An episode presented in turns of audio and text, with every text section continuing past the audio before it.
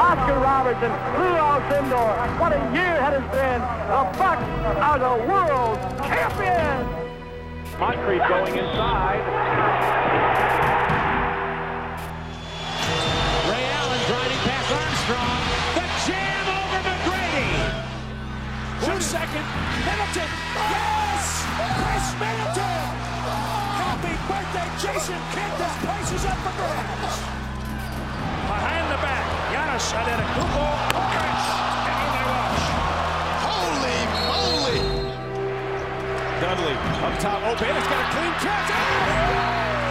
Milwaukee wins it. play basketball and win.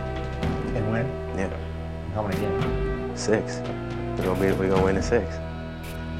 Hello and welcome to episode 101 of the Win In Six podcast, official podcast of BehindBookPass.com.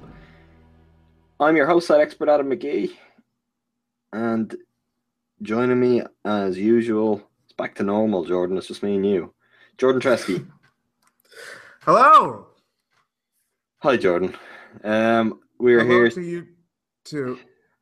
We're here sooner than anticipated, and Why? Oh, oh. Well, I don't quite have the pep in my step that Jordan clearly sounds to have.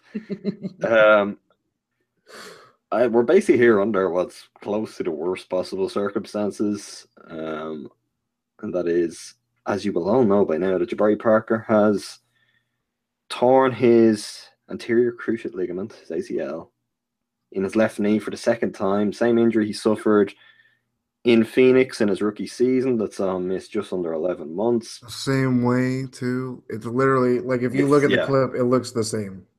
It's basically just kind of leaning into the right, looking for contact, and then losing his balance and his left knee buckling from under him. Um, so, yeah, almost a carbon copy of what happened in his rookie season. He is set to undergo surgery. He will be out for 12 months. That's a year. That is a year, and that is a very long time. Um, particularly for it to happen at this time of the year. I don't know if you know I'm getting at here, but because of the, I guess, the breaks in the NBA season, you can kind of, you can gain and lose in places. Obviously, if he'd had this injury just before season starts, well, then there's a little bit more. But effectively, he's going to miss half of this season, ju- just about over half of next season and that's if he comes back on schedule. Which one thing them letting him come back ahead of schedule the first time round. I mean, would anyone be be surprised if this time next year there's like, you know what, um, you just sit the rest of the season out? It would definitely seem like something that could be in play. We normally have some sort of vision of how the podcasts will go. We don't in this case. This is just going to be therapy. We're going to talk through it. And we have some mailbag questions we'll get to at the end. But in the meantime, it's just just me and you, Jordan, trying to figure all of this out. Yes. Where do you want to start? Do you want to do you want to go straight for the long term picture? Should we look at the short term picture? Will we go with the Bucks to begin with? Will we go from Jabari's perspective? Um. Hmm. Uh, I I don't know. I guess we could do short term. Right. Let's start with the easily the least important part of all of this. the stuff that really I could not care much less about. Um, like I saw this, some of this last night, a lot of this today, even I was like, well, oh, what? Who's going to start now? I mean, who cares? Um, do you agree with me that this this season is like this season is like put a fork in it? It is done. It is gone beyond repair. Um, the playoffs are not even. It's not a prayer that they reach the playoffs. And if anything, they're going to be even worse than we've seen overall in the season. Maybe what we've been seeing recently will become a common feature of their play from now to the end of the year. Yeah, I mean, I think we were. I was very close to that already, uh, judging by how the last month plus has gone. Um, and then this is just kind of the kicker, cherry on top, whatever you want to call it. Um, yeah, I, I think I don't think they're even with how where they stand. They're what tenth, and the race for the eighth seed is pretty. It's awful. Regardless, if they were to somehow, you know, make a run, um, there's not. What I'm trying to say is, there's it's not a high bar to clear to make the eighth seed or to get the eighth seed in the East. But there's just so many more problems um, for this team right now, and then Jabari going down who even though we had talked about before, like Bucks are better uh, with them on the court, all this like all that stuff. Like you're still losing the second best player playing this season for your team, and the alternatives are fine for now. I mean, they're band aids. That's what they are, really. Um, they're not even. I mean, they're not. You're not gonna.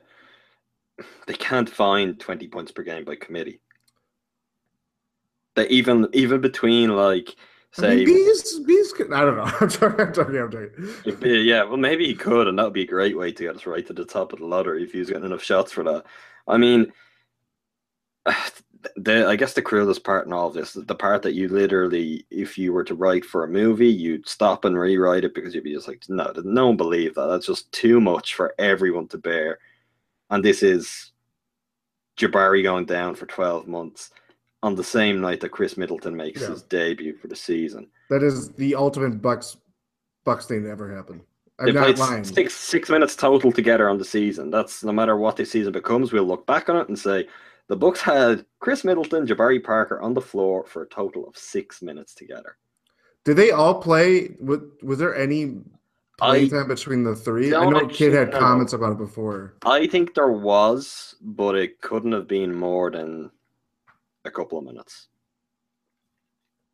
So that considering considering what's the main motivation and I guess the driving factor in not just Bucks fans, but people from around the NBA in sort of positioning the Bucks as a team who can go on and contend for things longer term. It's always been about those three guys.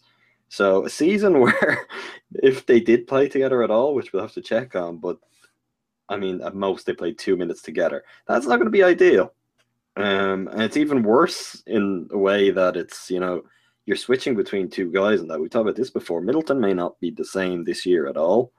Um, I don't want to get into now the fact that he, I don't maybe he has other issues developed from his injury longer term, um, or the hamstring becomes a kind of recurring problem for him. I don't feel now is the time to go there, but you know, Oh, you it, just did. It's in play. It's it is in play.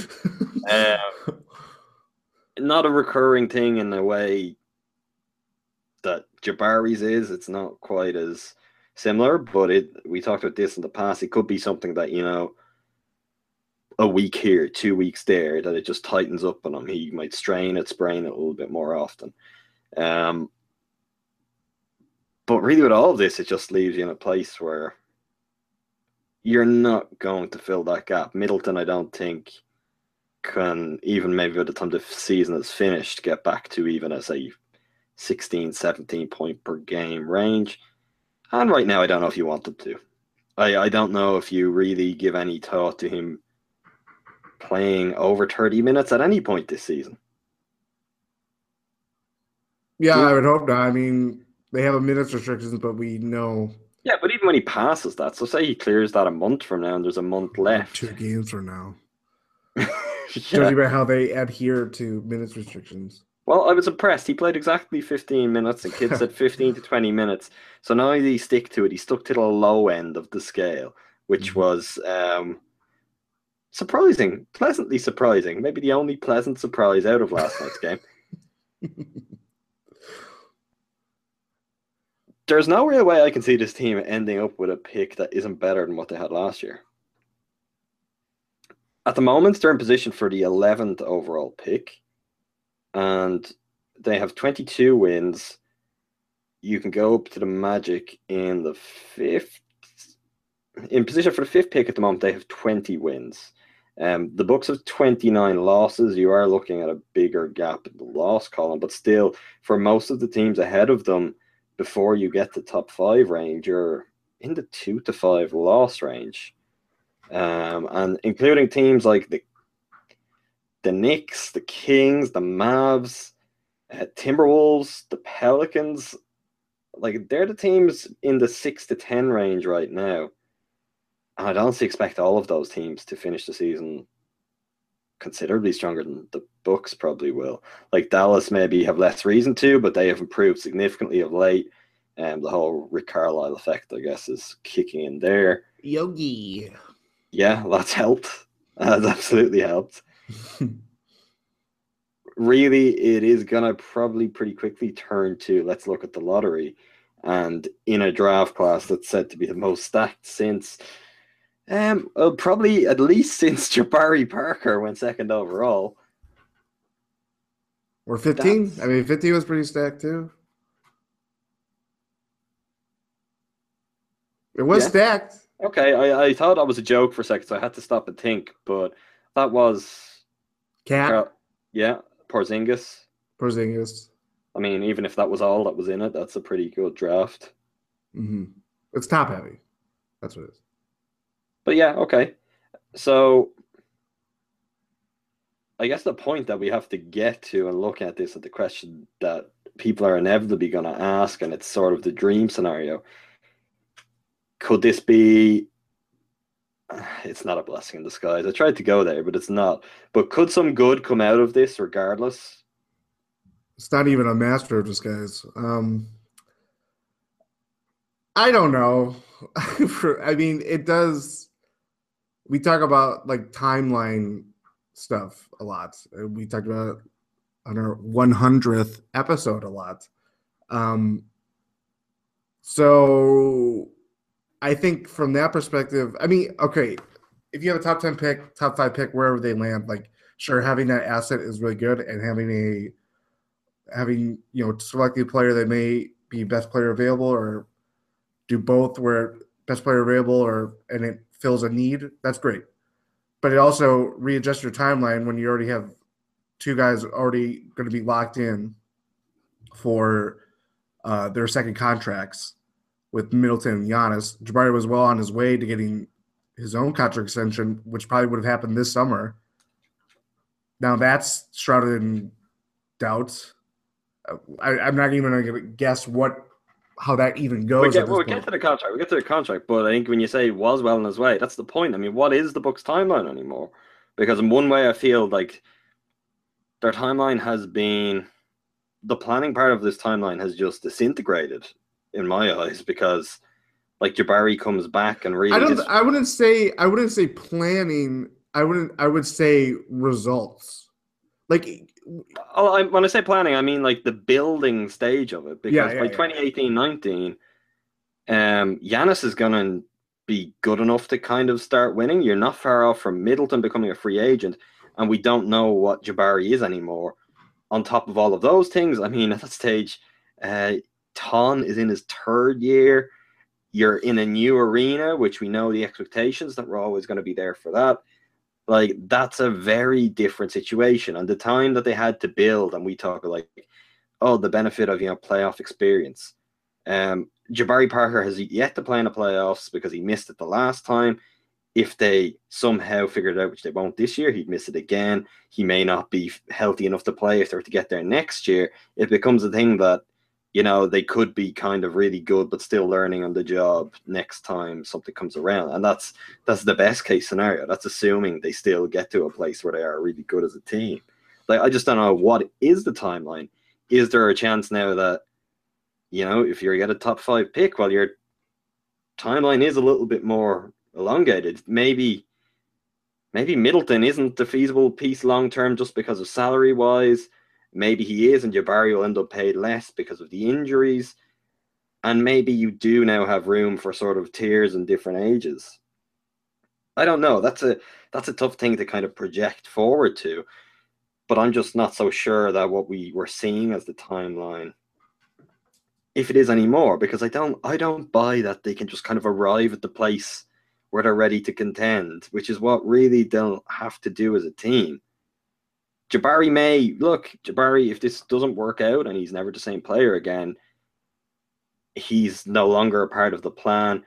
The thing with that is they're going to have to assume that he is a part of the plan until he isn't. And we're talking 2018 19, possibly even 2019 20 in terms of having seen enough to say, okay, he's not the guy who he once could have been if not for the injuries. At that point, you're so deep into this that the time for learning is gone. You're win now, or you're looking at guys not coming back on their next deal. Yeah, it's it's kind of like where the Jazz are right now. Like that's, I mean, I think that's a pretty good like barometer for where the Bucks could end up being. Right. Where, um, and exactly because even they're so things have been so, I guess they they're so stacked at so many positions because injuries kept derailing seasons and they just continue Yep. to pick up good players and drafts that it ends up they've a really great team, but they reach that point and immediately they have to make decisions on who stays and who goes because you can't afford to keep them all and they're all up for extension. mhm, yeah. Um, what, was the original question? Why am I forgetting already? Well, I, I, what I redirected you to was just what is their timeline now? Like, I Oh. just Um, well, hindsight is twenty twenty. Barbara Walters. Uh, I don't know. I, I really don't know. The last time I heard people talking about Barbara Walters, some bad stuff happened soon after. So I don't need any more of that. Oh yeah, that's true. I always feel something something's off when Gus Johnson and Johnny Mack are paired together on the It's broadcast. why it is my favorite pairing. I, Well, I mean, it's, nothing it seemed fitting that that was the duo on when something like just as horrible and strange as this would happen because you're kind of like, well, why? Like, what kind of world is this where those two guys end up paired together to commentate on a Bucks game? It's really quite bizarre. I, I think it's a match made in heaven. That's what it is. it is my heaven.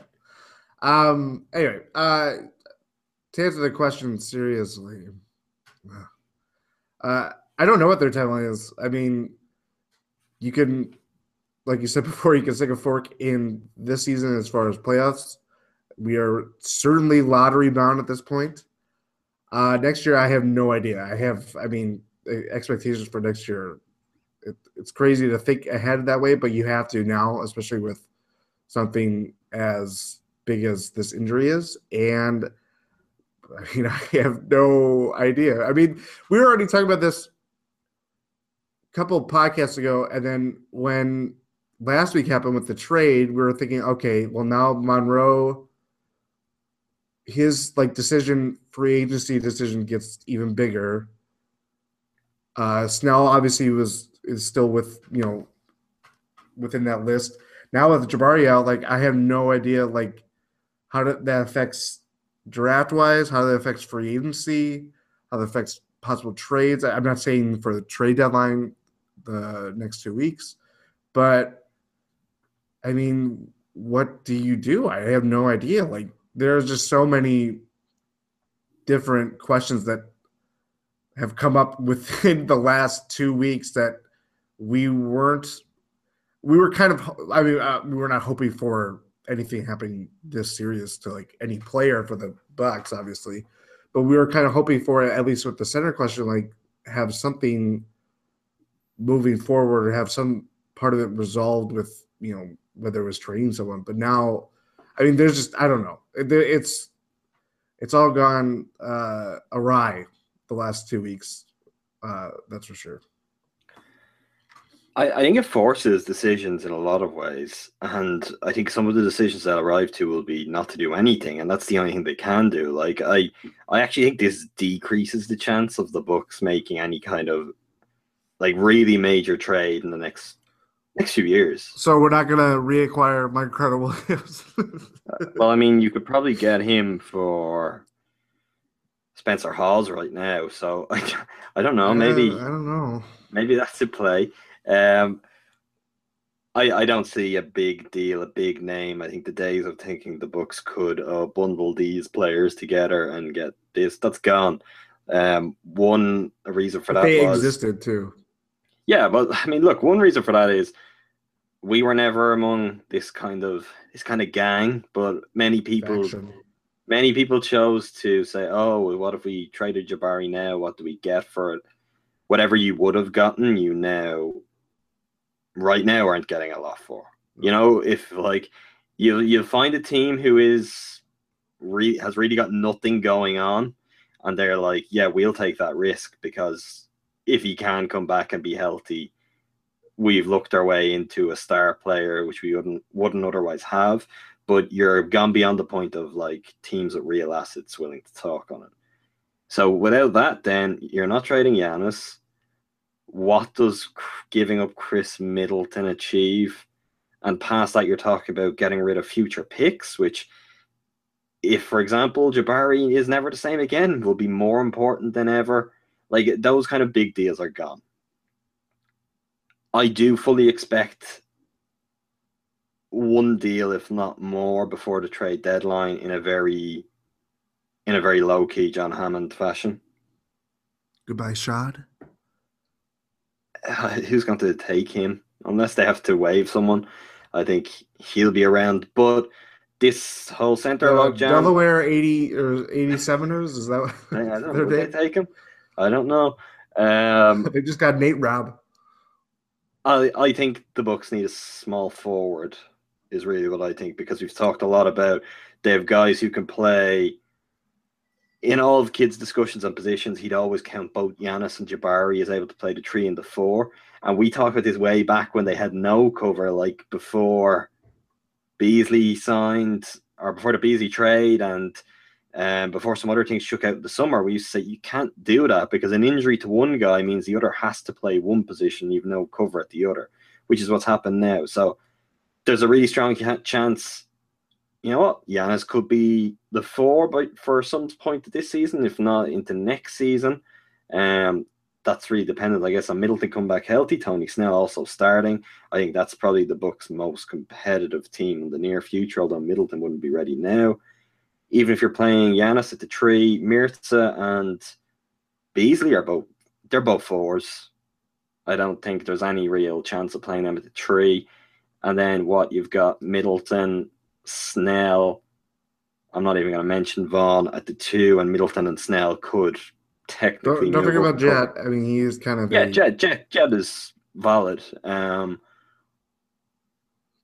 like with that, I just think they're very thin, a small forward, particularly if they need they need a swing man. They they need a two tree because there will be moments, even if not together, where Khris is going to end up playing the tree, Snell is going to end up playing the tree, and they need more depth there. So where maybe a few days ago it was in play that they might have just hung on to the whole five centers thing um, and rolled with that and a ton of guys who can play power forward as well they now need to flip someone into a small forward.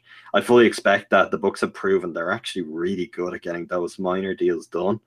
Um, really good. Like you see teams who need to do that and are on the cusp of winning and they don't manage to do it but john hammond has done a great job of that recently the gambler. yeah, I, I'm hoping for another gamble and I'm expecting it. Something, don't get too excited, but in the realm of what the Snell and Beasley deals were. I, I know you're not, you made a face when I said that I could see trades, but do you see that as being plausible that they try to make another minor move like that? Uh, maybe. I, I mean, I don't know. I wouldn't hold my breath. I mean, because it just stinks. But I wouldn't. I wouldn't do that. Sort of. That was dumb. Doesn't I can't. make sense, Jordan, but um, Yeah. Yeah. Anyway, no, I would not hold my breath for a, a trade deadline deal. right, well, that's Jordan's take. Mine is we're getting a trade, people, so buckle up. Um, outside of that, onto free agency, I I think this increases. the There's a weird excitement in your voice. On to free agency. So, yeah. Well, I I do think we've got a clearer picture. I think there's good reason to really push hard for both Monroe and Snell. Uh, maybe the most interesting development of all of this, when things eventually settle down, say when Middleton gets healthier again, is Monroe could potentially get some time starting without worrying about him being paired with Jabari again. Now, that's true. the biggest issue with that is um, take Monroe out of the bench unit Yeah. and I have no idea what that is. Spencer Hawes to save the day. Yeah, I think that's that's Bees and Teletovic going like just chucking shot after shot. I mean, that would make sense, though. I mean, obviously, there's a you could, like we said before last week, we, you could roll out a starting lineup of all centers if you really wanted to, but putting Monroe in the starting lineup would not be that bad of a decision. Because then you pair, you think of like pairing like Henson with Bees or Teletovic, even Hibbert. Yeah. I, I, we can't forget Hibbert's actually. think of it lineup, right? So if you do that, uh, even before the second unit, you could again get this is a little bit down the line, assuming Middleton is healthy and he recovers. Like you could be looking at a lineup later in this season into starting next season of say Brogdon starting again, because if you're starting Moose, you should start Brogdon, Middleton, Snell, Giannis, and Monroe, and that should be a really good defensive group. Even if Monroe That's a one seed. That's one seed material, guys. That's a one seed. That no, but that isn't like we we'll joke about that, but that isn't it. That's a good that's a good Yeah. starting lineup. Like Yeah. that's a lineup that would be competitive if it had a really solid bench behind it. That would make the playoffs. Like I don't feel like that would be out of the question that they couldn't make the playoffs with sort of solid seating next year if that's their group and more players don't have horrific injuries. Which I mean, I know I'm clutching at straws not to expect that, but I think that's interesting. And then behind that, you are looking at something that I know it's a little risky. Something that's maybe Delly, Jet, Bees. Bees, Teletovic, and Henson or Hibbert. Like, I mean, Hawes. that's that's not the best, but I'm ready. I'm ready. I embrace it with open arms. there there is more of a chance of Monroe starting again now if he was to stay beyond this season though and even in the remainder of this year without Jabari because I think it's no secret that was part of the concern is the two of them together is not a good idea side by side where if you're pairing Monroe alongside say Giannis, that works I do think that only works if Giannis is at the four so you're possibly playing Middleton and Snell like you don't want Monroe. If you weren't doing Monroe and Jabari together, you don't want Monroe and Mirza or uh, Monroe and Beasley as your starting front court. It's one thing on the bench when you kind of you've no option, but to start with that is sending out quite the message. Yes, it is. So I would see more opportunity for Monroe, which means if he opts out, I think the Bucks still have every reason to go to go after bringing him back and to at least see what that price is. And it could possibly give him more reason to consider coming back.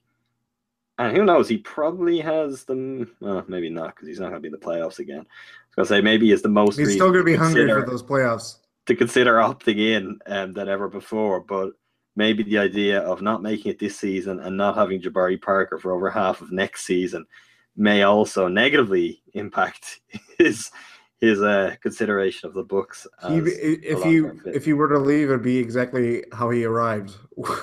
Bucks not having Jabari due to uh, really- yeah. ACL. Monroe was very unlucky, isn't he? Really. Like in every in every way, aside from the fact that he's a professional basketball player who gets paid quite well, um, he doesn't get any calls. Like he really, I, I, it's got ridiculous. I know some people have said this with Jabari, but I feel like Monroe might be the most overlooked player by referees when neck. called in the league. You think neck and neck, really? Yeah, because yeah, maybe we have a more of a history of Monroe not getting it than Jabari, but um, it's close. I would say. Okay. I'll bow to you on that. Tony Snell, this definitely boosts his case further for coming back, right? If they're going to need more cover potentially at the tree.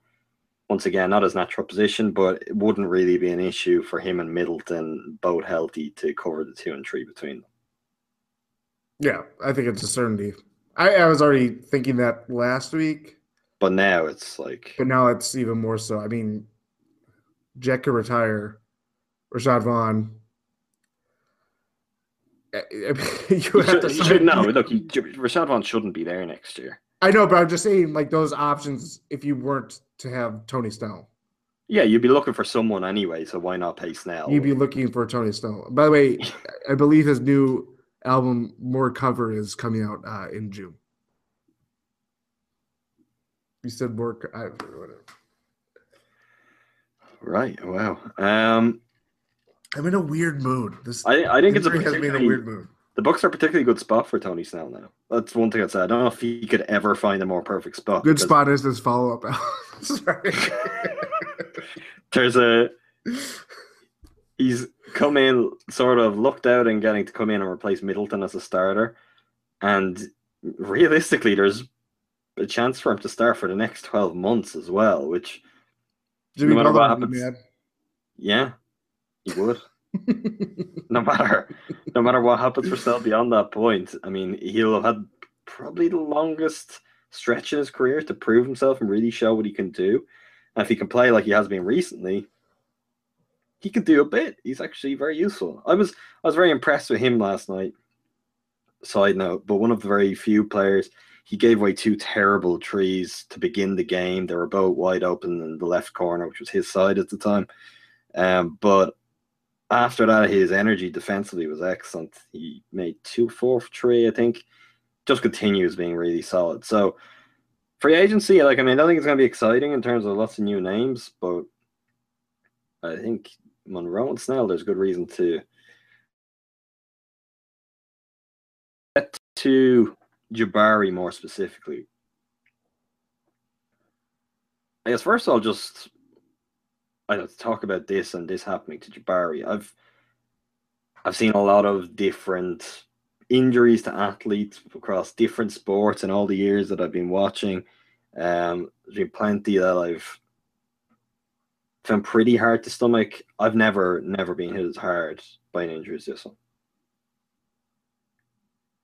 I, I think a 21 year old guy having this particular injury, tearing his ACL twice in three years, having come back kind of against the odds from it, averaging over 20 points a game, and then you add into that, I mean, the guy Jabari clearly is. Um, it's of course like this coincides the news today with an incredible piece from Jordan Ritter Conn of The Ringer, um, a long form feature on Jabari, and it's so much more bittersweet to be reading it in the context of what was happening, where you're looking at a guy who is basically kind of being groomed for this, for stardom, for superstardom. He's worked his entire life for it. He's kind of figured out how to shape everything he does and thinks about life and the world around him around this idea. And now he's having to face the prospect that it may never be the same again at the age of 21. Like, just for Jabari himself, for how hard Jabari worked, how likable he is as a guy, I think it's truly heartbreaking. There's not a lot of injuries in the NBA that are going to be. You're like, oh, all injuries are terrible, but all of the different factors put together on this one, on top of the fact that if he doesn't get injured, if he gets injured at the start of next season, he's probably locked into a $100 million, possibly plus contract. Where now, who knows what his next deal is? Like, this is financially very expensive for him. I, it's just a really, really horrible situation. Yeah, I, I have nothing to say. I will not make a joke. It's Don't don't you Terrible. dare make a joke. It's I'm not, not making a joke. I not, don't. jo- not joking matter, Jordan. I'm a very serious man. I don't make jokes at all. So there's obviously that element of it where that's my that was my reaction last night. It's my reaction today is I actually just kind of feel more for Jabari more than worrying about oh what did the Bucks do the rest of this season? What did they do long Is term? Stan going to get JOB starts? it really but that is insane to me. I just kind of feel like Jabari is still Jabari. He's gonna go through what he's gonna go through. And we won't know if he can come back until we get to that point. We'll talk about, I guess, the challenges and I guess the precedents that have been set from other guys before in a few minutes. But it's you've got to still assume he is Jabari Parker while acknowledging how difficult it's going to be for him to get back to what we've just seen. So I find the whole idea of oh no, this does this to the Bucks, or oh, it just means we tank. It's like, well, you know what? They might not really mean anything. Like the Bucks could land a great pick this year, and we could still be ruining 20 years from now the fact that Jabari Parker's injury stopped this team from reaching anywhere near to what their peak should have been. So for right now, it's it's Jabari, I feel, for most of all. Yeah, I can't wait to have the uh, the Derrick Williams conversation again when that inevitably comes back. I was going to tweet about that yesterday. Isn't that weird? Um, with obviously him signing with the the Cavs on a ten day contract. Ringer, ringer. it's like I, I saw a great man, Matt Moore, uh, at HP Basketball. Someone tweeted at him asking, uh, "What can Derrick Williams bring to the Cavs?" And Matt Moore just he quote tweeted with "Don't say something mean, don't say something mean, don't say something mean," um, which is appropriate. Which I think just shows just how completely ridiculous all of the so many of the things that were said about Jabari when he was coming back from a torn ACL were. So if he does manage to recover, we can at least look forward to a second round of people saying dumb things about a guy who's working really hard to come back from one of the most serious injuries in sport. This brings us to the longer term picture for Jabari. The most important thing with all this is we can't speak in certainty. There is there is no certainty. Um, I think we've got some questions along this line, these lines as well. Of, well, is there a precedent of guys who've gone through what Jabari has, and how have they done? How have they come back? The answer to that is really that there isn't. Um, there are, are a couple of guys. I think I came across three guys in the NBA who have suffered two torn ACLs in recent years. And in the same same knee too. Yeah, and they were all much much older, like ten to twelve years older than Jabari. And in two of those three cases, they had more than just a torn ACL as well. I mean, they basically their knee was kind of obliterated.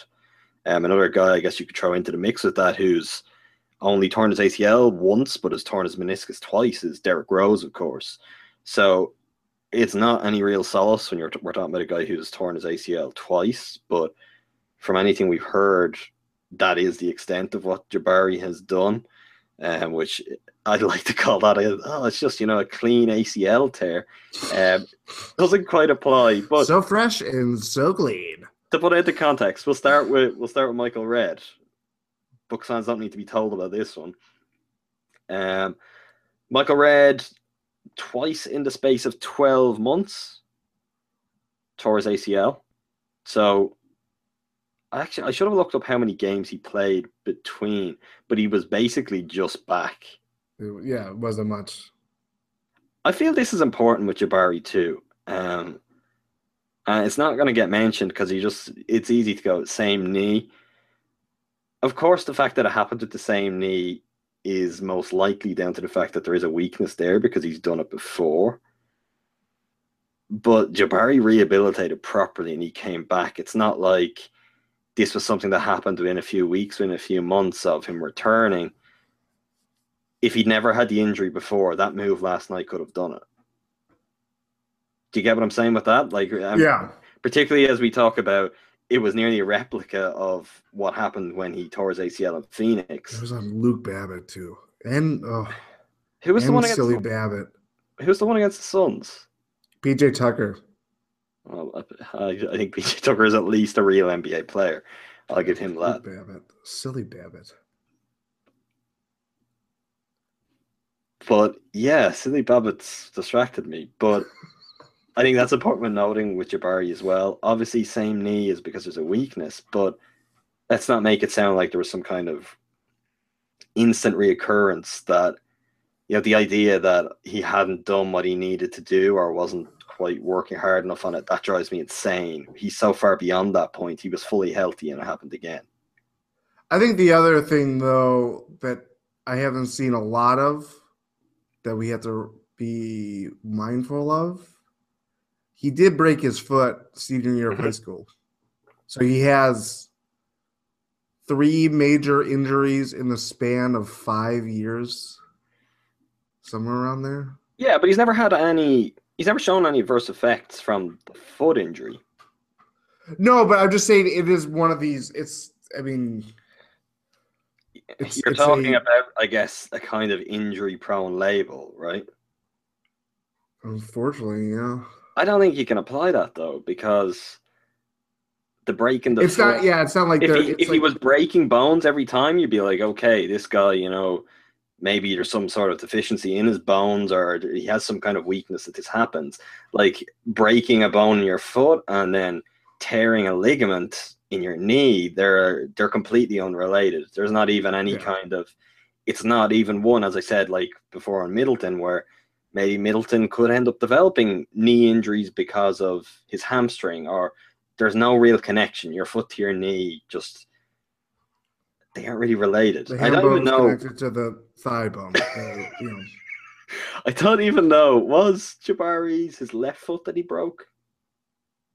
If it was, I mean, it's all If it was, we just need to take the leg off. I mean, Why don't we just put his like left leg in a full cast? Just- Why? I mean, that's gonna happen probably. Anyway. that, that will possibly happen. Not necessarily, possibly. Um, Well, they got those new casts, you know, those not those uh, mummy type casts just. uh, spe- speaking from my experience of having that injury, Oh, here we go. I'm not. I'm not going into it. I'm hate- joking. I'm joking. that's. I hate the idea that it sounds like that. But that's Jordan's just done to me what I do to him about his growing status. Um, Astounded. but generally you'd be put in you're in like a brace because you can't fully restrict movement because you need the ligament to start to grow back and you need strength to come into it sooner rather than later so it's even iguana's tail. I'll, I'll take your word on that so even post surgery probably not a full like traditional plaster cast Yeah. um getting back to though the idea of what the longer term picture could be. So Michael Redd, this happened to twice. Where I was getting to on this, Michael Redd tore twice in the space of a year, which is basically an indication that it wasn't healed fully the first time, or a much stronger indication than in Jabari's case, and he came back too soon. It happened again. Um, but in both 2009 and 2010, Michael Redd also completely tore his MCL. So they were ACL and MCL dual tears for Michael Redd twice in the space of a year, which He- makes it not so surprising that his career was effectively kind of over from that point. I mean, I think he had two seasons of bit part playing once he recovered, and he retired at 32, 33, wasn't it? Uh, I think it was like 31. But Right. to answer your question, to answer your question before, he played 18 games. So Okay. following his first ACL tear or first injury, played 18 games. He played 27.3 minutes per game. That's, I mean, Which you'd assume with that as well. There were early on he might have played like ten minutes a couple of times. So did they then get to playing him forty minutes within the space of like played a month? 500 minutes. That's ridiculous. Hmm. I do think the Bucks have changed for the better in some ways. It's fair to say. Guess. I don't know. So Michael Redd is one example. ACL and MCL. Uh, another guy who I've seen come up is Baron Davis. oh, yeah. Baron Davis, once again, um, he had one early in his career, right? One was pretty early on. He had a long spell without it, even though he wasn't quite the same. He never fully recovered from his first one. But then when his second one happened, uh, That was like a couple years ago, right? I mean, that is what kind of I mean, a couple of years ago, we were saying probably 2013, Twelve? 2012. Yeah, somewhere in around that space. Um, but when the second one happened, he dislocated his knee, dislocated his kneecap. And mm-hmm. that was what tore his ACL rather than, I guess, just a straight ACL tear again. This wasn't just a, a clean ACL tear, to go back to this once again there was something else involved and something else that caused it. So a different injury, and one that again effectively ended Baron Davis' career. The other guy who comes up in this kind of discussion is Josh Howard. Maybe interesting if he wasn't quite as old as he was at the time, because in terms of body type and position, would have been the closest to Jabari. I think he was 6'7, 210, He was like a 215. swingman. Yeah, basically. Um, he tore same span twice in three years. Once with the Wizards, once with the Timberwolves. From what I could see, and that's, this is in retroactively reading all the reports from the time, his was ACL, ACL only on both of those occasions, but he was 31 and 33 at the time of injury. Um, if we're going to bring Derrick Rose into it, I guess Derrick Rose, older but still relatively young when he tore his ACL for the first time, but then, as I said later, has had two tears of his meniscus. I think Derrick Rose's knee is just generally shot in about every way possible. It's not just one particular element. I just I don't know what exactly happened to his knee, but it's not particularly great. There isn't there isn't a straight comparison. This is this is new territory that Jabari is going to be coming back in in terms of someone with his level of talent at 21 years old already in the league.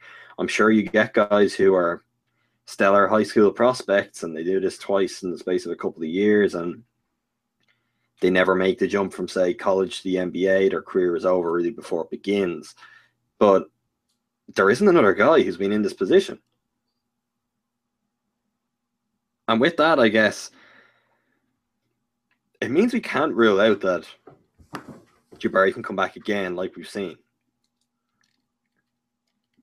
The biggest hurdle, honestly, at least initially at this point, and uh, to be even talking about when he comes back, because this is at least a year away, if not more, is going to be the mental side of it now. Because Jabari talked a lot about how the mental aspect of it kind of troubled him as he was getting back into game shape and working his way back last year. It's going to be an entirely different issue when it's happened twice. And for a lot of athletes, that's a big problem is you don't know if you can ever fully trust your own body again, which it's not that you decide not to be as aggressive as you once were. You just aren't because you don't want to be going through a year on the sidelines again, another surgery. Um, I think that's that's the big question mark. Is even if he gets himself there physically, he's also going to have to get there mentally. But at the same time, he has a lot of years on his side, unlike pretty much all of these guys. Is there any sort of glimmer of hope that you can take out of that? That at least we're not talking about. We look through the history books on this and we're seeing multiple 22, 23, 24 year old guys who've done this twice and had their career end at 24. The guys who this ended their career, I mean, they were probably losing, say, their athleticism to begin with, and this was the final nail in the coffin. Jabari is still young enough that he doesn't necessarily have to be at that point. I mean, as far as the not being able to trust your body element or the mental side, I mean, I'm right there with him. I can barely hammer a nail. I haven't really had a major injury. Um, as I, I mean, I don't know. There, I guess there's a glimmer of hope. The fact that it's it sounds when you, I, I know you you're not the only one to say say this because obviously with the news everybody's talking about how we still 21 years old, but it still sounds so weird to hear that he's 21 years old because Mhm. you know this is third season. Anyway, that does not answer your question. That was just But I saw, I saw, I can't remember who it was. Um, someone,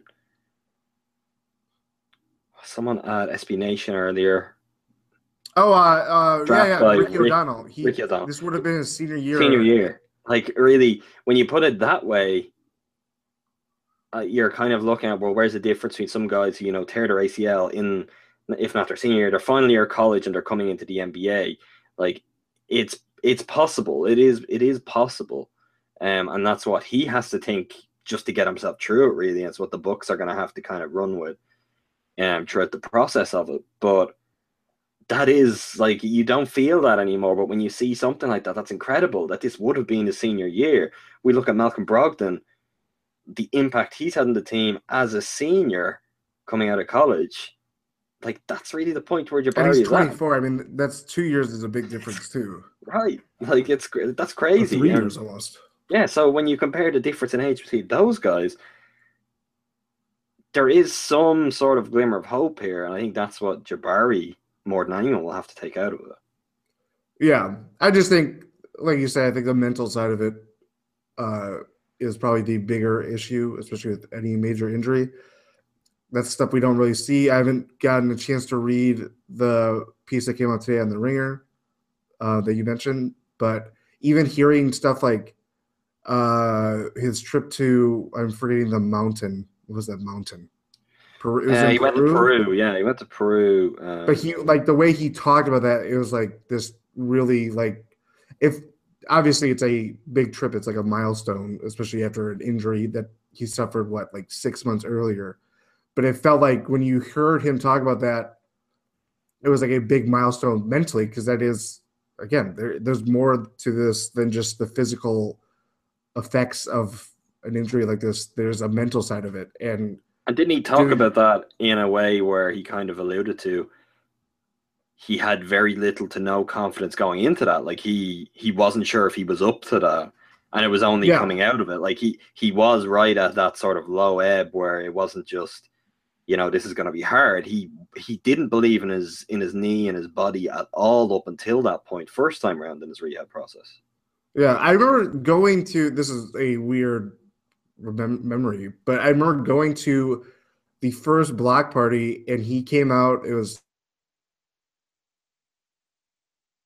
he mentioned going like I'm going to go on this trip, and we're like, oh, okay, like it was just like this random like throwaway. We're just like, oh, like uh, that sounds cool, or I don't know, whatever. you know, uh, he didn't hear us say this. Obviously, we were Of course. you know lowly citizens of the earth but um but then like when it came out and then the following if you've read like piece i know there are a few pieces that focused in on that specific part but it was like this when you hear like think about it now where you to that day where it's like oh like oh, have fun whatever Yeah, Stay but that's, safe. that's right at that time. Like to him, he was saying that in a public setting because he at the time was obviously feeling it was that big of a deal. Where to everyone else, it, it is just kind of like, "Oh, great, that's nice for you, Peru, Yeah. eh? I mean, what's the weather like there this time of year?" pack accordingly Like, yeah, your socks. that's that's definitely a valid point. I do remember. I must I must actually look back. Was it Howard Beck? I remember uh, a piece on Jabari's rehab that was actually quite similar to the Thon profile that Howard Beck, Beck just did, as in there were kind of similar shots of him in the workout room and everything. I don't know why I'm feeling that was Howard Beck. there has To, i don't think it was how there was there has to be something I remember one particularly good piece will say coming towards the latter stages of that. Um, same kind of, you know what I mean, tone to it. But for some reason, I'm thinking it's Howard Beck in my head. Uh, but regard that's irrelevant. I'll look that up. Mhm. Don't worry. I'll do it on my own time, people. You don't have to listen to me scramble around Google looking for that at the moment. or bing don't forget bing I've forgotten Bing. I never really had Bing in my memory to begin with. Please there is obviously going to be a lot more we're going to talk about this in the next few weeks. Um, I would be very surprised if we don't find reason to talk about this again on Sunday. This is really, it's really what's going to define the Bucks' next two seasons, or this season and next season. Mhm. This is it, and it's it's and weird even to- maybe the maybe the one after uh, that. yeah. Because it's then, well, he's had the time under him. Can he get back to what he was? Like, that's a very strange place to be in to know that that's coming. Mm. You don't normally have that kind of clear, mapped out, this is how things are going to be. You just have kind of how you'd like to think they will be, but something as definite as this is kind of weird. So, look, we will explore it in endless, painstaking detail as we are prone to do with most things. For now, let's move on to the mailbag. We'll go through some of your questions. Um, I think there are some that are more observations than questions, um, many that are the same. I'll just shoot through them though, and we'll we'll answer some, and we'll just go kind of next on others, I'd guess. Um, from at underscore pw pw pw pw. That's a lot of P's and W's. Yeah, it's not really considerate of someone like me who might have to read it out on a podcast. Minutes projection for Beasley and Teletovic. Hmm. Where are they now? I mean, I, well, that's I uh, mean, they're going to take on most of Jabari's minutes let's go between 24 24. Let's go Jack Bauer, Jack Bauer. I wouldn't be surprised if that is the like it's like 23.5 and then 23.5 like or Who do you? I, I, I was going to ask you this. I know your answer, but we should actually talk about this because I feel like both of us are going to say the exact opposite of what everyone else is going to say. Are you ready? Um, I touched on this a little bit in my article I did on big questions following Jabari's injury. Who do you start Friday night against the Lakers? Who's your starting four? Three, two, one. Thon Maker. It's gonna happen. The JB start. It's this is it's going to be the JB. Really? Yeah, I mean, he has already. Why? Why do that? I don't know. I take it back. We definitely don't have the same answer. Well, I'm not. This is my my preferred answer. That's This what you think's going to happen, though. Yeah, I think. Yeah, I don't. I don't get it. I don't see it. I at this point, I'm all for making Thon the starter at the five, but I don't know why you go and mess with the four. I think even Dave realized, look, he's going to be a five long term. Oh, if I have to look at Maker Henson front court, that's not fun. Um, let's do it. Let's go. I, I think it's it should be Teletovic and it's a no brainer, and that comes with even for the first time. I think I was critical of Teletovic in post game grades piece this morning, but the numbers hold up. The Bucks continue to be so much better with him on the floor, even in their worst losses. He ends up posting a positive plus minus. People are quick to dismiss that, but with Jabari out, you can't dismiss that anymore. My reasoning for this is I think they're fine when you've got Giannis and Jabari, even if you're a little bit congested, that you don't have the best of spacing. You've got two guys that teams have to pay attention to. The Bucks do not have that anymore. It's all on Giannis. So it's going to be very easy to deal with the Bucks. Just you know, throw double teams Giannis way. Just cut off the paint so he can't drive. It's James Johnson him. That's what they're gonna say. Yeah, um, I was looking out for that last night and it didn't happen. So, which made it all the more puzzling that it ever happened to begin with. But hey, good adjustment. Um, if you want Giannis to be able to go to work and have any chance of keeping this team somewhat relevant, best way to do it is Mirza Teletovic on the floor. They play well together. Um, just the gravity, the attention Mirza is going to draw. Um, he's a floor spacer. I would guess that with consistent opportunity, he will start to shoot better than he has been because he hasn't really been shooting great. Jordan can't even defend that one at the moment, I'd say. But Yeah, his his influence yeah. there, his influence is gonna mean that they have to respect him on the perimeter, and it stops teams from just sort of folding in on top of themselves, packing the paint, and cutting Giannis off. You cannot forget the gravity. Giannis is the George Clooney to Mirza's Sandra Bullock. Yeah, I can't. I like that analogy. I can't argue with that. I might have to Photoshop that up if they do go that way tomorrow. Let's do it. Um, the other element of this then is Bees is on the bench. That is also a win because Mirza cannot dribble or pass, really. Um, Beasley can do both, even if he doesn't always like to pass. He'll be much better as a second unit creator than Beasley would, and they need his playmaking. They need his shot making, the second unit. It just makes perfect sense to have Teletovic just start or Beasley on the bench. And I know mhm, about let's say 70 80% of the fan base have just decided they hate Teletovic and he's never going to be anything other than terrible. But he is easily the best option to start until Middleton is healthy enough that you can maybe go point guard, Middleton, Snell, Giannis, center. But right now, I think it should be Teletovic. Um, if it is Beasley, I think that's a very big mistake because you've no playmaking in the second unit really, and you've no spacing in the starting group again. As I tweeted last night, when the major cat is away, the bees will play.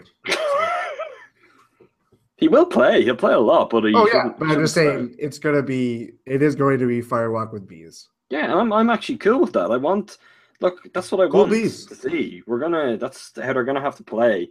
I don't have an issue with that. Yeah. Um it's just I think he should be starting on the bench anyway. Starting on the bench. Yeah. I, I don't have a problem if it ends up being that say he plays 28 minutes and Teletovic plays 20 minutes a game. Once Teletovic is the starter. Yeah, you're.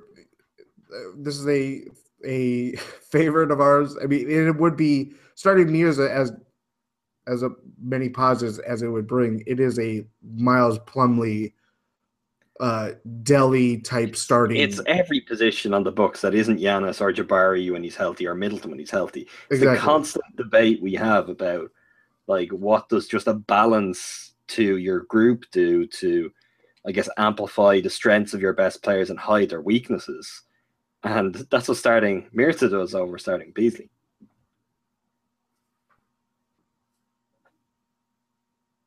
The next one from at Alex underscore Koenig 023. Does this mean in another nine to ten months we will get reports of a mysterious Vaughn broken ankle? I'll admit, this reference, this joke, uh, did make me laugh at a time where I wasn't laughing very easily. So thank you for that, Alex. Um, but to give a serious answer to this question, yes. Rashad Vaughn will be getting his ankles broken somewhere in China or Europe or Idaho or Sioux Falls or somewhere like that. Uh, hey, the maybe Bucks do have a D League team. Maybe an Oshkosh. cut him and just sign him to the D League team. That yeah, yeah, that's actually a really great idea. Let's let's just agree that they're doing that now. They can follow through, and everyone's happy. Yeah. Because then I if mean, he well, does turn out actually- terrible, The rosters will expand to 17. They don't really have to. He could be one of the one of the 16 or kind of 17. flex guys. I can't remember the name for that at the moment. Yeah. Um, yeah, that that would make a lot of sense. From Alex underscore Hennig thirty three again, does this Barry injury affect Thon's? I know that I think Jordan has already given his answer. Yeah, I think he'll give more minutes to Thon, if if not even for an actual opening positionally, just for the fact that well, who cares anymore? What are we really doing here? Let's de- let's develop our tenth overall pick. Yeah. The sheriff's got to get some time. Oh, it's it's glorious. I'm I'm so proud of this team. What's their nickname from? Well, We need more of the nicknames around the team. That's what we need to know.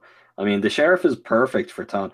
We'll maybe we'll talk about that story in a little bit more detail on Sunday. Look, we've got other things. Sure, listed this. For example, a D League franchise. A lot to talk about there. Middleton, actually Middleton. returning. Um, that Thon piece. Maybe we'll talk a little bit more about the Jabari piece at the time. Jordan will have read it by then, and uh, I'm pretty certain Tim Ray will be with us as well. So look, we'll we'll talk about. the post game. Or Well, we've also we have I suppose we have the post game, yeah, where that's that's a little clearer now than it was, well, at least supposedly.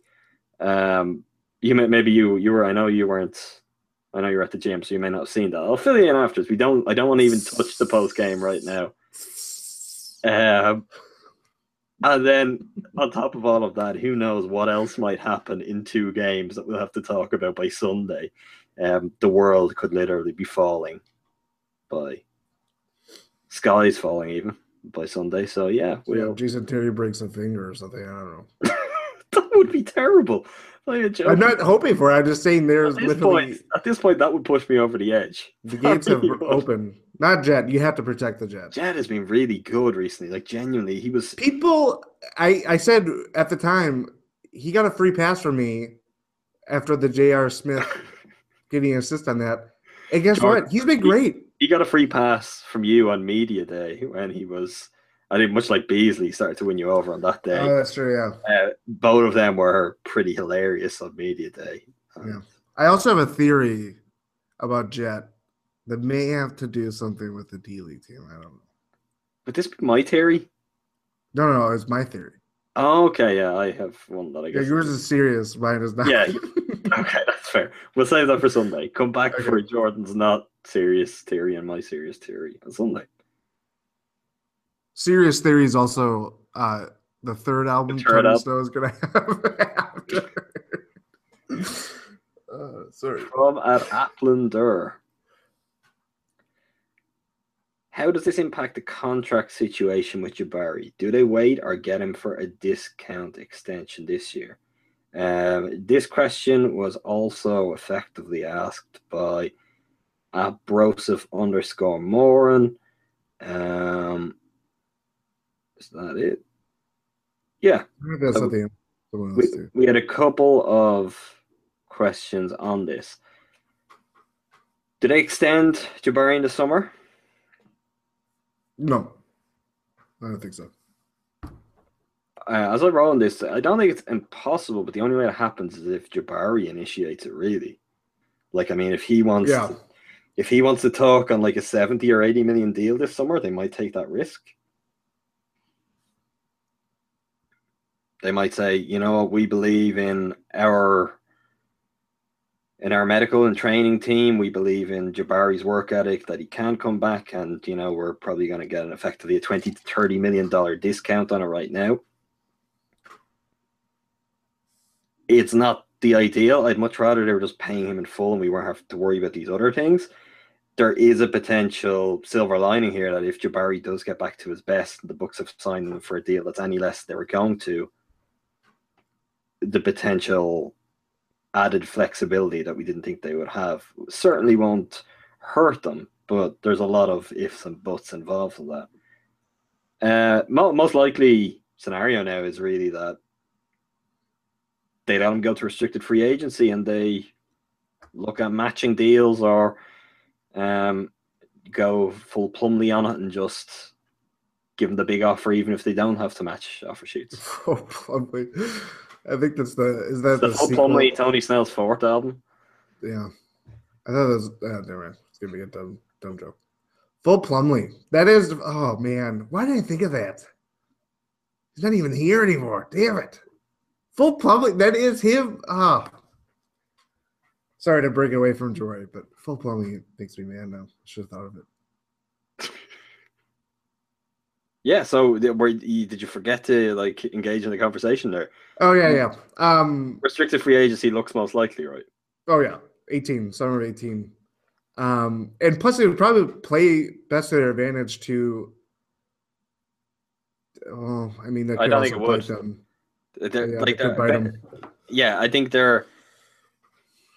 It's a very tricky one. If I'm the Bucks, I think I try to get an extension done this year and see if he's willing to take less. But is I mean, there that is not too dissimilar. To, I mean, I know this. We're talking we're talking about different players and different injuries, but that is not too dissimilar to like what the Sixers will have to face this summer with Embiid. Yeah, except I, I would say the only difference is they have nothing else, so they don't have like a Giannis that they're.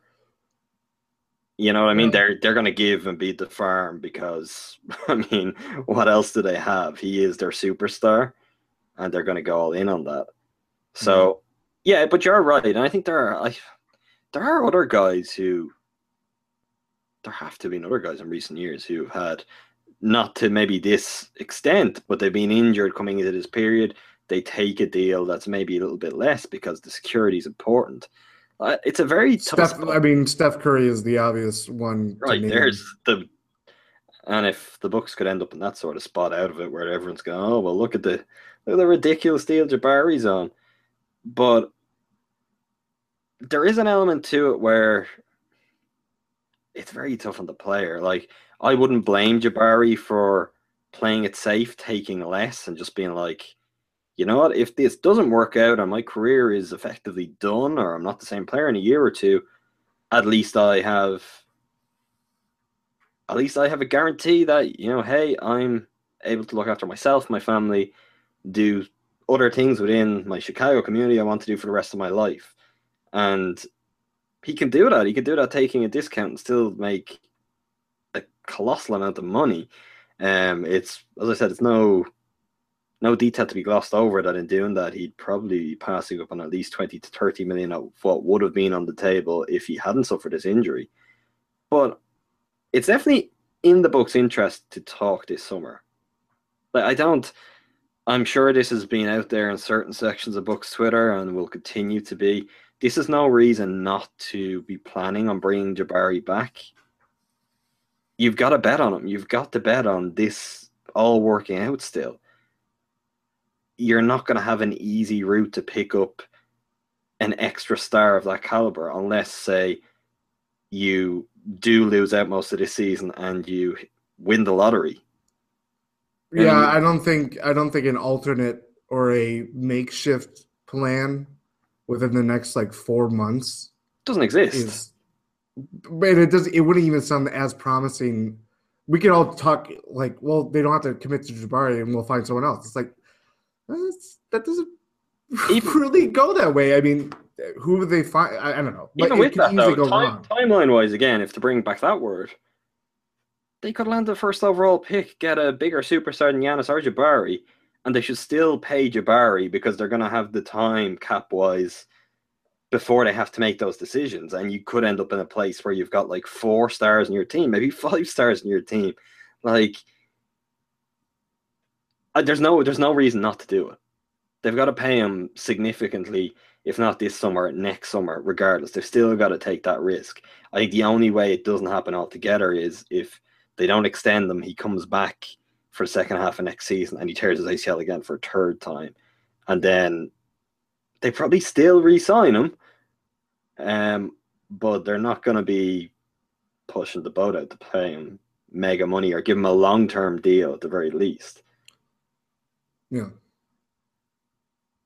I'd I'd be very very much focused on talking this summer. Um, Jabari might be just as simple as no. Um, we'll talk next summer when I've proven I'm fully healthy again. You'll pay me what I deserve. But if he has any doubt, and because, I mean, what has he earned up until this point? Five something. Yeah, a little bit more. I would have thought as a second overall pick. Let's look it up.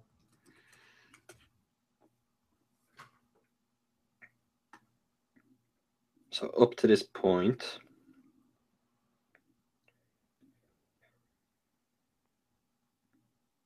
he's earned 10 million. I'm talking total. You were talking per year, right? Yeah.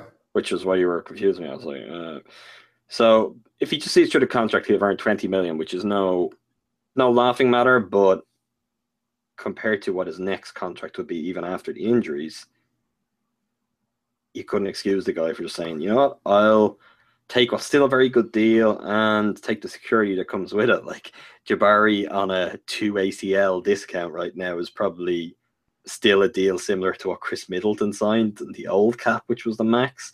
It's only the fact that the cap is jumped in the couple of years between those two guys that would change it. So you try to get it done, but I think knowing who Jabari is as a guy, he may back himself. The gambler. From uh, Alex underscore Koenig 03 again, should we cut back a bit on Giannis minutes, casually work Middleton back, and let the record play out where it will? I mean, that was already happening. Well, not the, the I, I would carefully manage Giannis minutes because you've nothing to gain from doing otherwise. So Giannis doesn't need to be playing 40 minutes in any game. There's no game at this point you need to win badly enough that Giannis should be playing more than 40 minutes. Um, casually work Middleton back, very much so now. I think this is, we might have another question coming up about it. This is, well, should they kind of, should they really just take the foot off now with Middleton and be like, hey, uh, no, Middleton's not ready. No, I don't think so because this is Middleton's decision. That's just as important for him as it will be for Jabari over 12 months from now to be able to build his confidence back up and really that's one thing that the Bucks could do with learning in the next few months that they don't have to worry about. If Middleton could work his way back up and show that he's still the player he was, that would be a big weight off the front office's mind heading into the summer, I would think. In terms of letting the record play out as it will, they're not really, they've no other choice. I don't think these players, this front office, this ownership group are going to tank. Particularly, the roster isn't tool to tank. They still have good players throughout this roster, players that mightn't be performing or getting the win totals that maybe they should be, but they're good players. So they're not going to tank. They're just going to be bad. This is the usage of tank for everything has just begun to drive me crazy. I was reading some stuff with other teams. I won't even go into what it was a few days ago, and it's just anything you listen to, anything you read, the usage of the word tank. Tanking has, I feel, only really happened twice in recent years.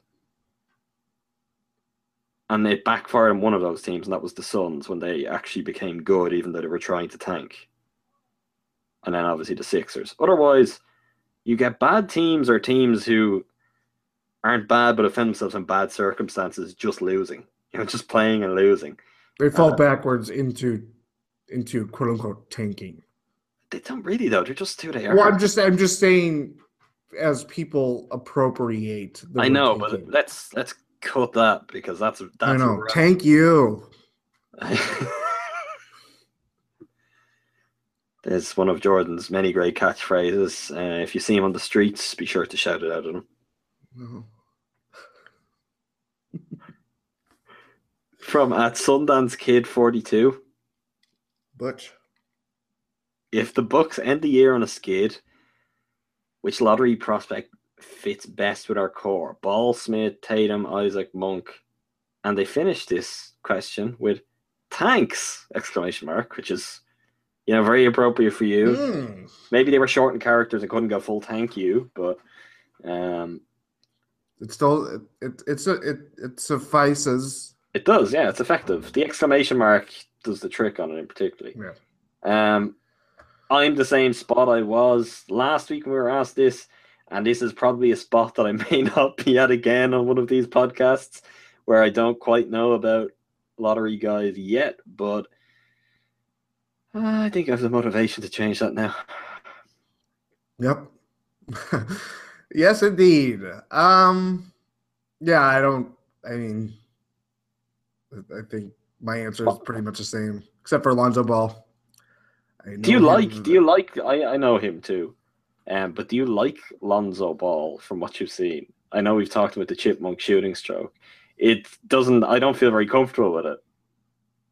I, uh, yeah, I well, I'll say my uh, true analysis, which is not really analysis, but uh, no, I don't.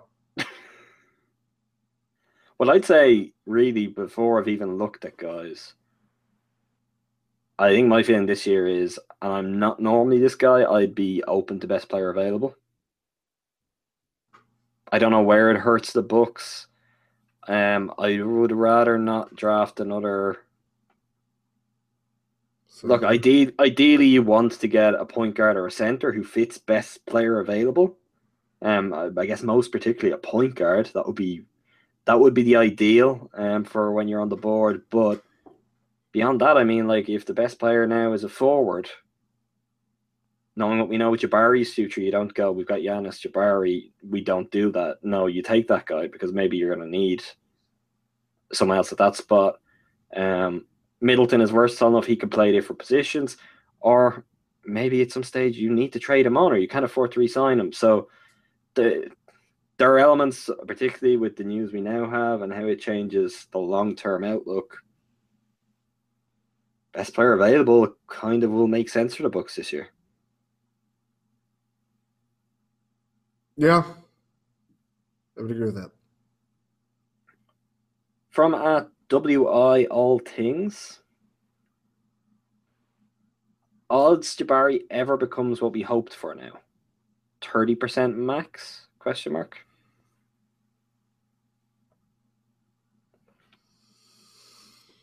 Um, well, I don't know. There's, I, I don't I don't know how you set those odds. Like but what the is the- question? I mean, uh, we already have seen him deal with this injury, and he became the player that we thought he would be well after it. It wasn't until like this year kind of confirmed it that he was the scorer that we first thought he would become. Um, I guess it has to do with expectations. Maybe, maybe not a superstar scorer, but a twenty point per game scorer. That type of level that we're seeing right now, I think he can do that. But the uh, I don't know odds. I mean that's enough. Like it'd be great if he's a 30 point per game scorer, obviously, but I think when we used to talk about Jabari and the idea of him being that, we need him to be that because I don't think we thought Giannis would ever be quite as good a scorer as he's become. Like Mhm. Jabari is a 20, there's nothing wrong with a 20 point per game score, and Jabari as that could just be perfect for the Bucks. Like ever becomes what we hoped for now. If he can come back and just be what he has been this season, that's that's nothing to sort of turn your nose up at. Assume everyone else around them gets better. That's still a really, really good player. And I mean, it's hard. It's so hard to put odds on. This is something that, like, I guess we're gonna wrestle with for. You're gonna unfortunately have to listen and read us wrestling with for the next year. But I just, I mean, I can't. uh, I can't just say he's going to come back and be perfect. And I can't just completely bet against him either. Logic says this isn't the kind of injury you want to have to come back from once, never mind twice. But as we pointed out, the guys who've had to do it haven't been his age. He's got things working on his side with this. So look, let's let's hope it turns out well. Um, I mean, there's no other way of putting it, but plus to put odds on. I mean, if you ha- if I was pushed, I had to 50-50. Maybe it works out, maybe it doesn't. We're just gonna have to wait and find out. Jordan's favorite odds are 50-50, perfectly just, you know, on the fence. From at Jan underscore collar 15. What precedent is there with other NBA players tearing the same ACL twice? We ran through that one a little. You're looking at guys like Michael Redd, Baron Davis. Uh, who's the other? Josh Howard, wasn't it? Um, and then there are other guys who've And had Penny Hardaway tear. maybe. It might have been like one major one. I think he it might have been like Rose and towards meniscus or something. like that way. Um, I don't know if he specifically tore his ACL twice. Even though I like there are, are, I'm sure there are other guys, but when I was looking, I was trying to look at recent guys because I guess athleticism is so different, but more than that, because like treatment and I guess the care they get and the science elements have got so much better than they once were. Well, An injury like that, that once sort of just ended a career, is now something guys come back from and can be effective from. hmm I mean, it's like if it, honestly, in recent years, Achilles injuries have been maybe worse in the. NBA, Yeah. where the torn ACL is in a lot of ways a worse injury. Um, it seems like teams have, and I guess the sports science world have got a handle on how exactly you should try to work your way back, rehabilitate, recover, and there's been more success with that. Another guy who's just coming to mind, um, not two ACLs, but I guess like Rose has been plagued by different knee injuries. Definitely tore it once. Danilo Gallinari, Yeah, yeah. he had that Yeah, weird actually, I think he tooth scored- surgery thing where they Yeah. made a mess of one surgery. But I feel like he did some other kind of pretty serious knee injury on top of the ACL. And he if that's I mean, he's probably the best example of someone with multiple knee injuries who, although he does have frequent kind of spells where it will irritate him like at the moment, he still finds a way to be very productive. When Gallinari's healthy, he's I mean, there's no comparison, say, with him and Derrick Rose in terms of how they have managed to contribute relative to their potential post multiple knee injuries. Mhm. From uh, Rhinestone underscore Ryan asks two questions. The first one we'll do, someone else asked two, and I'm not really going to list through everyone who asked this question. Uh, we'll dismiss it very, very quickly. Will Jabari ever play in a Bucks uniform again? Yes. Yes, absolutely yes. There's, I, I honestly don't know what kind of timeline there is where he never recovers and they never give him another try. He could probably tear for a third time and still go through a full process and come back again. It more impacts what his role is with the Bucks, um, how much the Bucks will pay him. Are they just going to give up on Jabari because he's got two ACLs? Is it like he's going to be he's going to recover to a point where he can do basketball things? It's just how long and how sustainable that is, which we won't know until he gets there. Uh, right, second question, which is much more interesting, is will Jabari ever play in the Bradley Center again? We're being told 12 months. If this is like Michael Redd's second ACL tear, he missed 14 months. That would put it very, very close to the Bucks' final game in the Bradley Center. It's definitely it's definitely in play that you know Jabari may not play again for the Bucks until they're in the new arena. Possibly. I mean, it might be for the best. I mean, I feel like at this rate, with the uh, long list of bad luck in injuries like this, um, I feel like we're like when the new arena opens and they tear down the Bradley Center, we're gonna discover like the Bradley Center was built on a Native American burial ground, like this curse, this cosmic force that. That, what He's year did they move to the Bradley Center? 88. Oh wow, that's not even funny, Jordan. I think they should tear it down now and just. Yeah, I know. The the the, Things the were really good up until like right around that time. yeah, yeah, it was great. Yeah. I think they've been to the playoffs or one what was the stat? We did this recently. Um, like three playoff series that since they've been in the Bradley Center, I think. Good lord. Oh my god. and uh, they obviously hadn't had, I think, 150 win season. And I'm going to say that sticks this year and next year. So, yeah. Seems like a safe bet. Yeah. I mean, if if next year managed to be a 50 win season, we'd have a lot to be excited about what they could be when Jabari returns. Um, yeah, tear it down. Tear it all down. Really. I Tear, mean, down, tear that baby down. Drill, baby, drill. let them play outside, and I'm sure Jabari could direct them to one of his favorite hardcourt spots, uh, judging by that ringer story. So yeah, tear it down in that case. That's a good point I hadn't thought of. Um, from at us v the man. Thoughts on Jarrett Allen as a lottery target? This is all on you, Jordan. I have never heard of him before this. Quick hitters. I have I have not done a deep dive. Plays like John Henson. Got long arms and he's got an afro. So let's do that. I don't know. You- That makes you want to do that, really? Uh, no, no, I'm just saying that's as far as I have right now. That's as far as my my research has gone. Yeah, I promise very, very soon we'll start to have real draft conversations, much more informed draft conversations.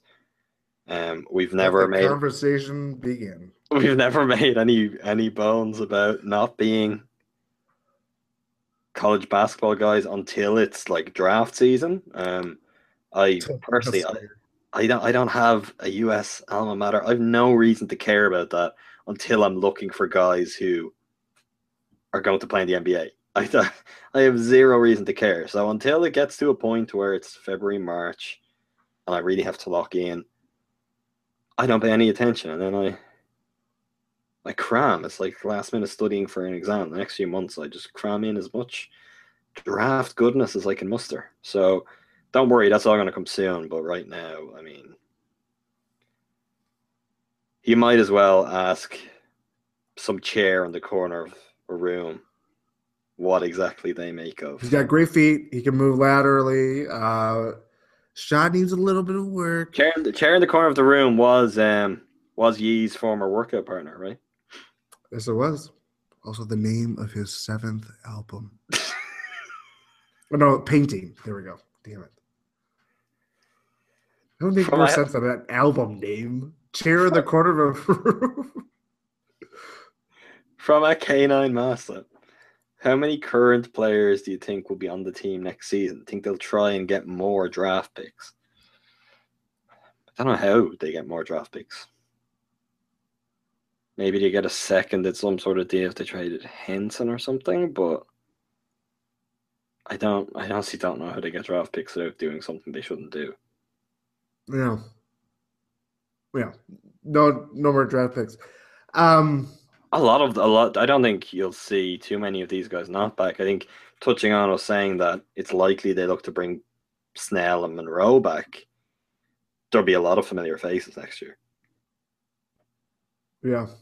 I think the only one in jeopardy for sure is Beasley.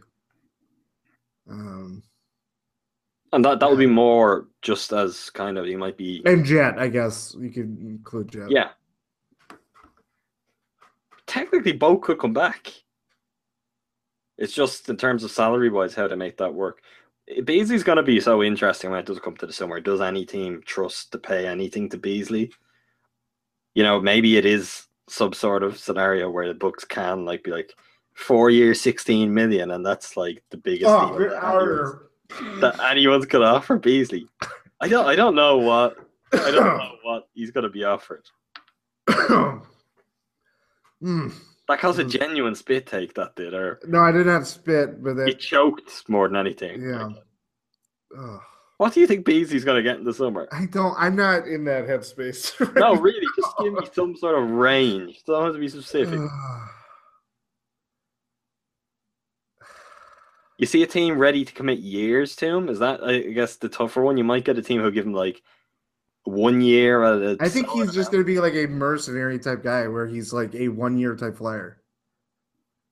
I don't know. I think if he really kind of Because why? I don't think teams are going to trust him enough to.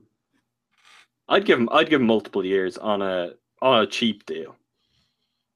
On a cheap deal. I wouldn't I definitely wouldn't give multiple years on a If you could, if the listener can imagine me uh, holding a basketball to my mouth and biting it like Beasley, that is what I'm doing right now. That might be my favorite Beasley moment of the season, just because I felt like he was he was letting that yell of frustration out for all of us at that time. He let out. He let out more than just a yell. He he put some curses in there.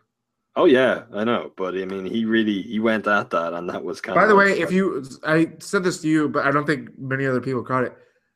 Monroe looked like he was wiping away tears after they carried off Jabari. I remain. I'll, I'll have to watch. Well, I don't know if I want to watch that again. Really, know, but I'm not saying look at that, but I'm saying like as they were returning from play, like getting back into the game, he looked like he was genuinely wiping away tears. Well, that that photo that I tweeted out last night and we've used in a few of our articles today of Jabari on the ground, and all the players over him. Like I, I think the only two faces you can see are Snell and Giannis, but mm-hmm. their like their expressions are very much kind of.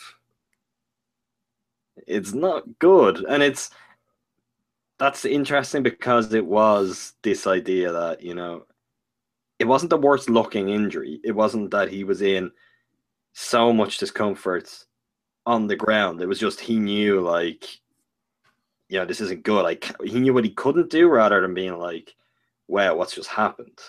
And uh, Jason Kidd's comments I saw, uh, Eric Nehm of ESPN Milwaukee tweet them out earlier, and his comments of I think it was I think Eric said Charles Gardner of the Journal Sentinel asked him like what went through your head when you saw it, and he was able to say straight away, I just it went back to Phoenix. I was I was thinking of Phoenix again. That really says a lot for so much in terms of the way the players looked at it. If he's thinking that, it's like there was no real the games you were playing last night of oh well we'll see what happens. Everyone knew instantly, and that was what it was. From at N punt intended SP. Last three players to tear ACL twice in NBA pretty much ended their careers: Baron Davis, Mike Redd, Josh Howard. Does the Bar- Jabari's age or play style or Bucks infrastructure give him a chance to break this trend? And we've definitely we talked age. I think age is the biggest one, definitely. I don't know if his play style helps him break that trend. If anything, his play style probably works against that. If Jabari was like a perimeter guy all of the time, this would be less of a worry. But you know he's gonna go hard. He's gonna drive to the rim.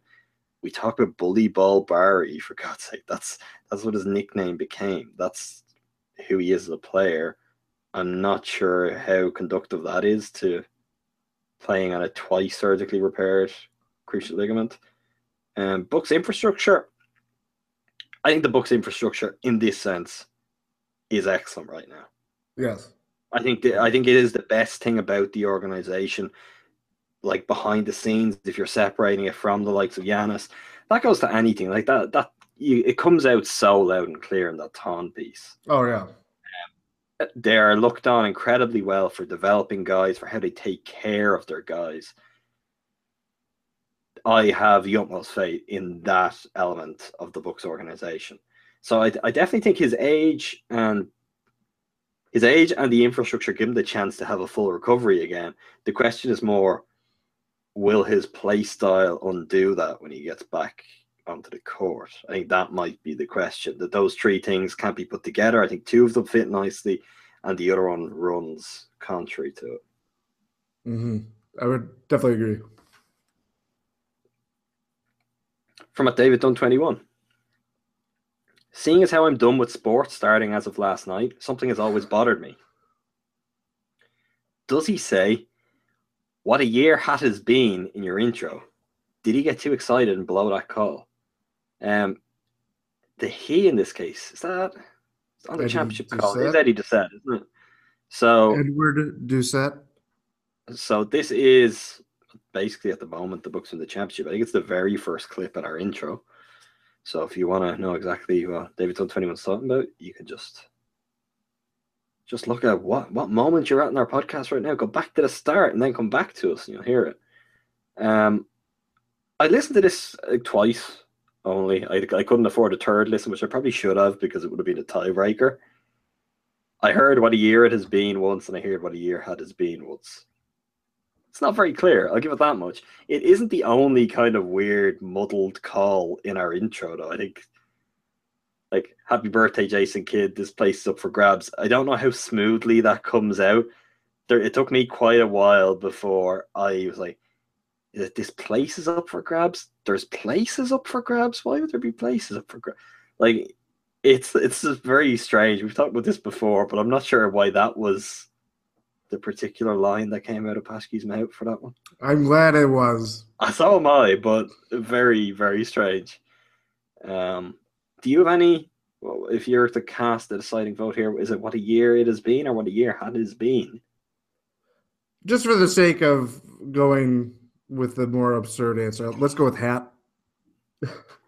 Free hat. From at Jairus underscore 17.